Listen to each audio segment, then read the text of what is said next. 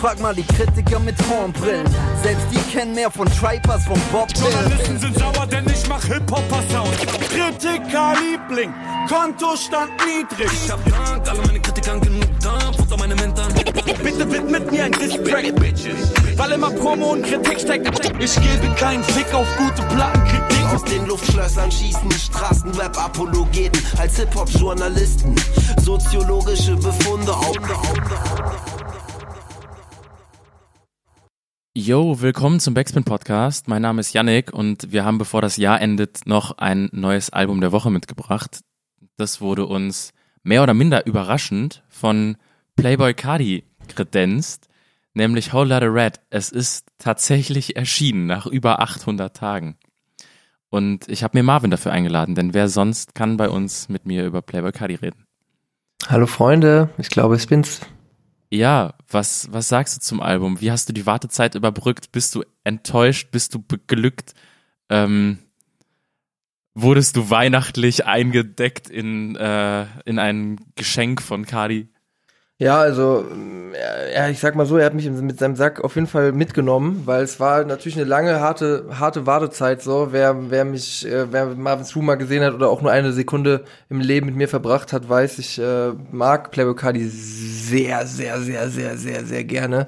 Und ähm, wer Playboy Cardi so ein bisschen kennt, weiß, dass Playboy Cardi sehr, sehr, sehr, sehr wenig Musik rausgebracht hat in der letzten Zeit.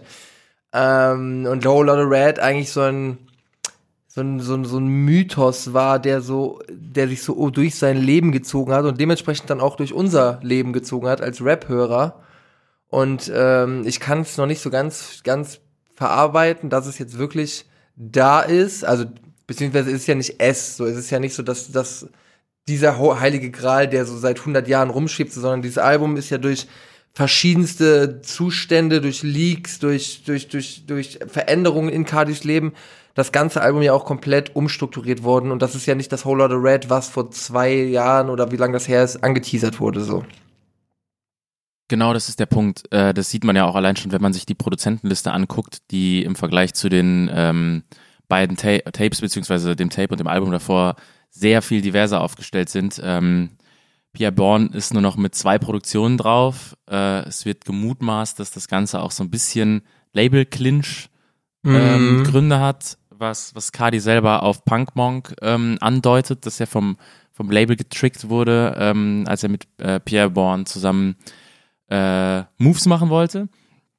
Und jetzt hat quasi die Federführung ähm, Filthy übernommen von Working on Dying aus Philly, die ja so ein bisschen in diese Chopped and Screwed äh, Trap-Richtung Mucke machen und das Ganze wirkt sich sehr auf den Sound des Albums aus. Also es ist im Verhältnis zu diesen doch sehr süßen Beats, hm. die man eben von, von den Songs davor kannte und auch ähm, dementsprechend wirkt sich das auf, auf Cardis Performance aus, ähm, sehr viel düsterer geworden in, mhm. im gesamten Auftreten. Jeden Fall. Ich finde halt, also dieses Working on Dying Kollektiv, die haben ja auch viel mit Uzi gemacht in früheren Zeiten so und da wünschen sich halt Fans, dass Uzi wieder mehr mit Working on Dying zusammenarbeitet, damit er den Sound von damals hat. Aber bei Cardi hingegen wünschen sich die Fans halt, dass er mehr wieder mit Pierre Bourne zusammenarbeitet. Oder Richie Soof ist ja auch nur ein bisschen drauf auf dem Album. Das war, der war ja auch früher öfter. Und es ist allgemein, finde ich, ist es so ein bisschen, ähm, also Cardis Veränderung ist schön mit anzusehen, aber es wird halt nicht so gut angenommen im Internet, wie er sich das wahrscheinlich gehofft hat, so. Also von äh, Cover bis hin zu Texten, bis hin zu Anzahl an äh, Songs und sowas, war den Leuten irgendwie dann doch ähm, zum Teil zu viel, weil ich fand's so, dieser Whole Lotta Red Begriff oder so dieser Epos, so der konnte ja irgendwie, finde ich, keinem gerecht werden, wie das, wie das die Erwartungshaltung von den Leuten war, so. Und ich glaube, dass es irgendwie jetzt langsam, jetzt aktuell versuchen sich alle so ein bisschen zu umjustieren und zu erstmal so dieses Projekt als das zu nehmen, was es auch tatsächlich ist, nämlich nicht, nicht das Work, nicht das Whole Lotta Red, was irgendwie alle Leute äh, seit drei Jahren äh, haben wollen, mit den Leaks, die es auch schon seit vier Jahren im Internet gibt, mit den ganzen Pierre Bourne Songs, mit den ganzen Richie Soof Songs, sondern dass halt was komplett Neues ist. Und das äh, muss man, äh, muss man erstmal verarbeiten. Auf jeden Fall. Und wenn man sich jetzt diese, diesen Kosmos, der da gebaut wurde, anschaut, dann ähm, geht das Ganze ja eher in eine Punk-Richtung tatsächlich fast schon. Von der gesamten Inszenierung, von den Outfits, die er zusammen mit Art Dealer irgendwie für, für die ähm, Videos und auch für sein gesamtes Auftreten stylt. Und ähm, auch das Albumcover, das zum Beispiel angelehnt ist an Slash Magazine ähm, aus Los Angeles, ein ähm, Hardcore-Punk-Fanzine, das es in den äh, 90er Jahren, glaube ich, gab und ähm, eben in, mit, mit dem Druck, mit dem Print von seinem Gesicht äh, als Magazincover jetzt äh, das Albumcover geworden ist und das Ganze hat ja einen macht ja einen großen Kosmos auf und wenn man sich dieses Album dann durchhört und es ist natürlich nicht mehr fürs Durchhören gemacht, so Alben sind heutzutage nicht mehr dafür gemacht, um sie durchzuhören, sondern um Playlisten zu bedienen, dann stören tatsächlich am meisten die Songs, die klingen äh, wie alte Playboy Cardi Songs, finde ich. Also was meinst du mit stören? Meinst du jetzt vom Soundbild her oder dich persönlich? Ich finde, dass sie ähm, den, den Albumflow aufbrechen, wenn es irgendwie sehr verspielt wird im, im äh, sonst sehr düsteren und schiebenden Sound des Albums. Ähm. Ja, also ich finde halt, dadurch, dass ich halt dieser, dieser alte, dieser alte Playboy Cardi äh, Sound, Sound, so mein, mein Favoriten-Sound, sag ich mal, von Playboy Cardi ist, also auch dieses Babystimmen-Ding fand ich nicht so, fand ich nicht geiler als diese älteren Sachen, so diese Pierre Bourne League Zeit, diese Self-Title Zeit, beziehungsweise so zwischen Self-Title und Die Lit eigentlich, wo sind ja sehr viele von diesen Leaks rausgekommen und so, aber ich bin jetzt auch nicht dem neuen abgeneigt, sage ich mal. Ich finde aber, ich würde auf jeden Fall unterschreiben, was du sagst, weil du halt zum Beispiel Teen X mit Future, so du hörst halt dann irgendwelche Punk-Situationen und auf einmal kommt halt dieses Babystimmen, so bisschen wie so, so, so, das ist so ein Süßigkeitenland, wo so Regenbogen-Lollis so drumfliegen, so dann an dieses, das erinnert mich so der Beat davon und es gibt mehrere Beats, die irgendwie so klingen, als hätte sie wirklich, äh, wären die auf so einer so einem Soundtrack von so einer Togo DVD oder sowas drauf, aber dann halt mit der Magie von einem äh, erfahrenen Hip-Hop Produzenten so. Und da, ich finde aber insgesamt, ähm, was mich ein bisschen ja, gestört oder verwundert hat in der Wahrnehmung des Albums war, ich habe das gehört beim Duschen, die ersten fünf Songs, und ich finde, dass die zweite Hälfte des Albums deutlich stärker ist als die erste, weil da finde ich mehr dieses, äh, mehr der Altplayer Bacardi zum Vorschein kommt. Und ich finde, das ist einfach irgendwie das, das, was mich mehr daran reizt. Also für mich ist der offizielle ähm, Beginn des Albums Vamp Anthem eigentlich, weil das für mich auch der heißeste Track ist und am meisten diese diese neue Playboy Cardi, äh, ich bin der bin der coole trendy Vampir Aura auffängt und weil der Beat halt super gruselig ist und das hat mich so ein bisschen gefürchtet. Und danach sind halt einfach Toccata und Fuge von äh, von Bach Echt? in dem Song. Ja, ja, das ist ein Sample von Bach. Ach krass, ja, siehst du. Für die Kunstfetischisten haben wir auch was dabei. Ja. Und dann gibt's halt noch, danach kommen halt noch mal zwölf Tracks. Das ist halt genau die Mitte vom Album. Und wenn man mir nur die zwölf Track, ab, ab, ab Track 12 bis Track 24 und das als zwölf Track Album gemacht hätte, dann würde ich, glaube ich, komplett anders darüber reden als jetzt. Also ich wäre viel, viel überschwänglicher, weil ich finde die, so, die Kombination aus, es ist nicht das, nicht das, das Zusammenhängste durch eben diese Stilbrüche, die du genannt hast, aber gleichzeitig auch, dass es sich auf etwas fokussiert, was ich persönlich nicht so ultra feier bei Cardi, hat irgendwie dem Ganzen äh, einen bitteren Beigeschmack gegeben. Ganz interessant, also ähm, tatsächlich stecken vielleicht in dieser Platte zwei gute kürzere Tapes, so. Mhm, genau. Ähm, warten wir auf die Deluxe-Edition. Richtig. Und und da kommen dann ja nochmal wahrscheinlich 10, 12 Songs drauf und dann kann man richtig selektieren und sich sein äh, eigenes Playboy Cardi Album bauen.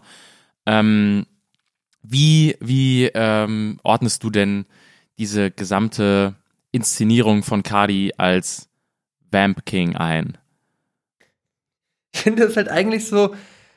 Ich dachte nicht, dass er sich so in diese Ecke, sage ich mal, positioniert, so, weil so, er hatte ja eigentlich, er war ja so dieser gelangweilte, coole, junge, unbekannte Typ so und auch in der ganzen letzten zwei Jahreszeit, wo er halt mies gehypt wurde, war er halt immer so dieser leicht desinteressierte, coole Typ, der nicht so viel geredet hat und das war halt so seine Persona. Und da kam er halt mit diesem Baby-Sound mehr raus ähm, vor ein paar Monaten und dann dachte ich so, okay, das ist jetzt so seine seine, seine Ästhetik, so dieses artsy bisschen auf so eine Art und Weise, was nicht jeder checkt.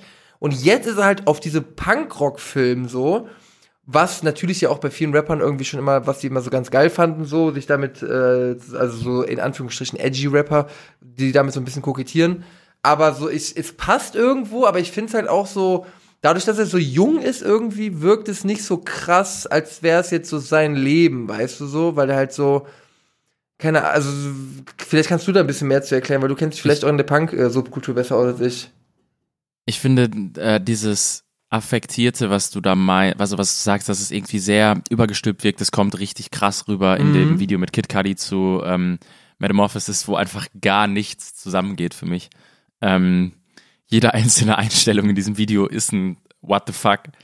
Und ähm, also Kid Cudi ist komplett deplatziert in allem, wie er sich bewegt, wie er rappt.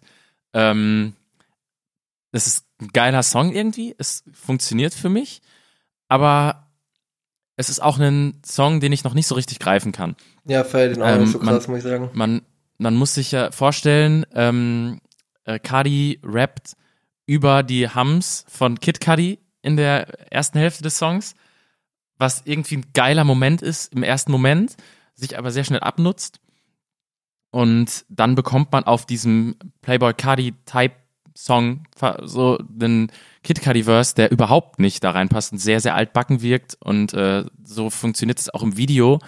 Und ich habe noch nicht ganz durchblickt, ob das Ganze so geplant ist. Denn äh, mit dem Wissen, welche Leute dahinter stehen, nämlich äh, in erster Linie Kanye West als Executive Producer und ähm, der Givenchy ähm, Creative Director.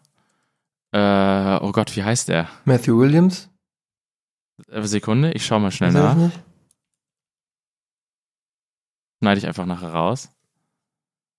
Ja, Ja. Matthew Ähm, Williams? Matthew Williams. Ähm, kann man davon ausgehen, dass alles, was in diesem Album passiert, irgendwie auf eine gewisse Art und Weise durchdacht ist oder einem Ja. äh, Schema folgen soll? Und ich werde dementsprechend nicht schlau dran, ob dieses goofy Auftreten von allen Beteiligten komplett beabsichtigt ist und man sich im Vorhinein gedacht hat, komm, wir machen jetzt einfach ein Album, das zu 60% goofy ist. So. Was ja auch in der Vocal Performance, die stellenweise nicht mehr so smooth kommt, sondern halt so super angestrengt, ein Mhm. bisschen krächzig, aber halt nicht so asozial Punkrock krächzig, sondern so ein bisschen, er kann's halt nicht. Mhm. Er, ist halt, er, er, hat jetzt, er es ja noch nie gemacht. Natürlich wird er jetzt kein krasses Punkrock-mäßiges Album machen, so. Ich verstehe auch nicht dieses Kanye West Executive Producer Ding, so. Man hört es schon irgendwo manchmal bei, so, bei diesem Bonnie Iver Sample und so, wird man schon vermuten können oder so irgendwie denken, okay, das kann sein.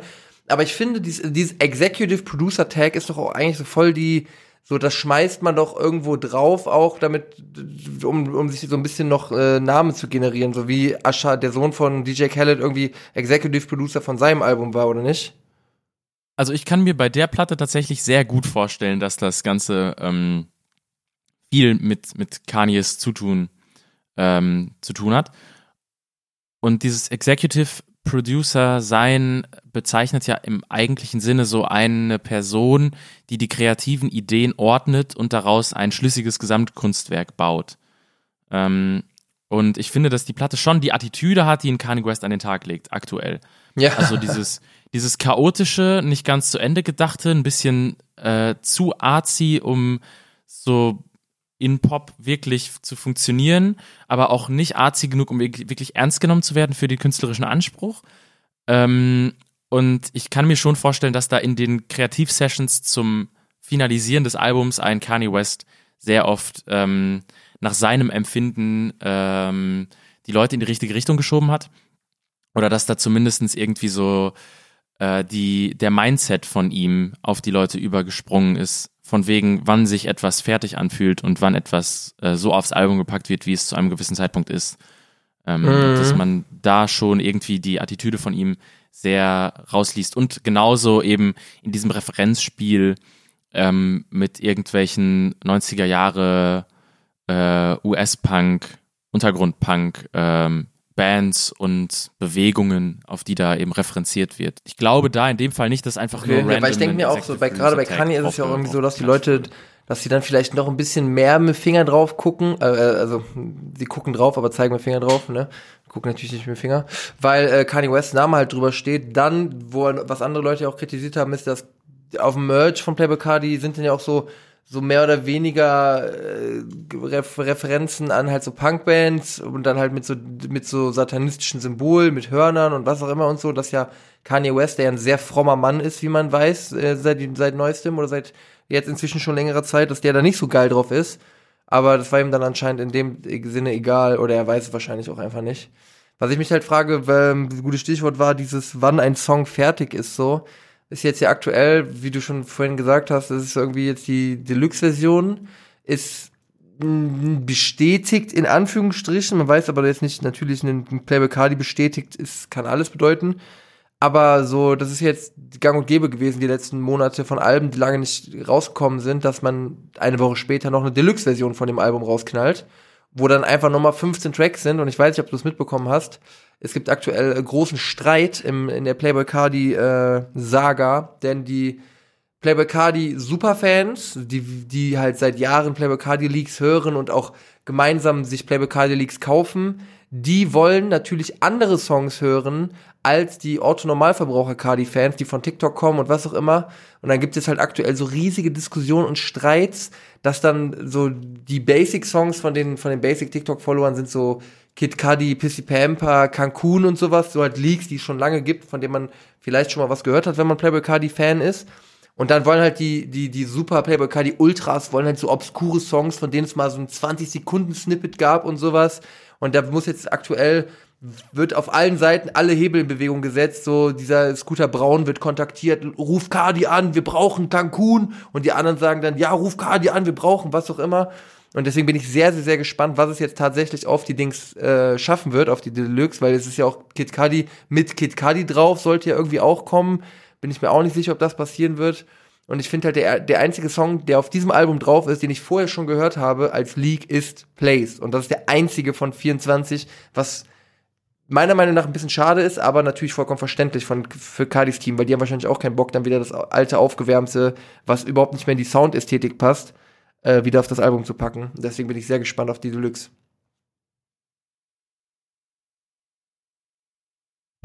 Es wird wahrscheinlich mhm. noch mehr Lotte Mess in dem, wenn es dann diese Deluxe-Edition gibt. Mhm. Aber ich bin gespannt. Ich würde mal in ein kleines Fazit reinsliden. Ähm, denn wir wollen das Ganze hier ja relativ knapp abhandeln. Ich glaube, man wird vielleicht in einem Jahr sogar nochmal retrospektiv darüber reden können, wie sich dieses Album denn wirklich entwickelt hat. Denn ich finde es tatsächlich ganz interessant, ähm, weil es ja irgendwie ein Bruch mhm. in, in dieser Künstlerpersona ist. Ähm, ich bin aktuell, bin ich bei einer. Gibt's Kommazahlen? Nicht mal 0,5?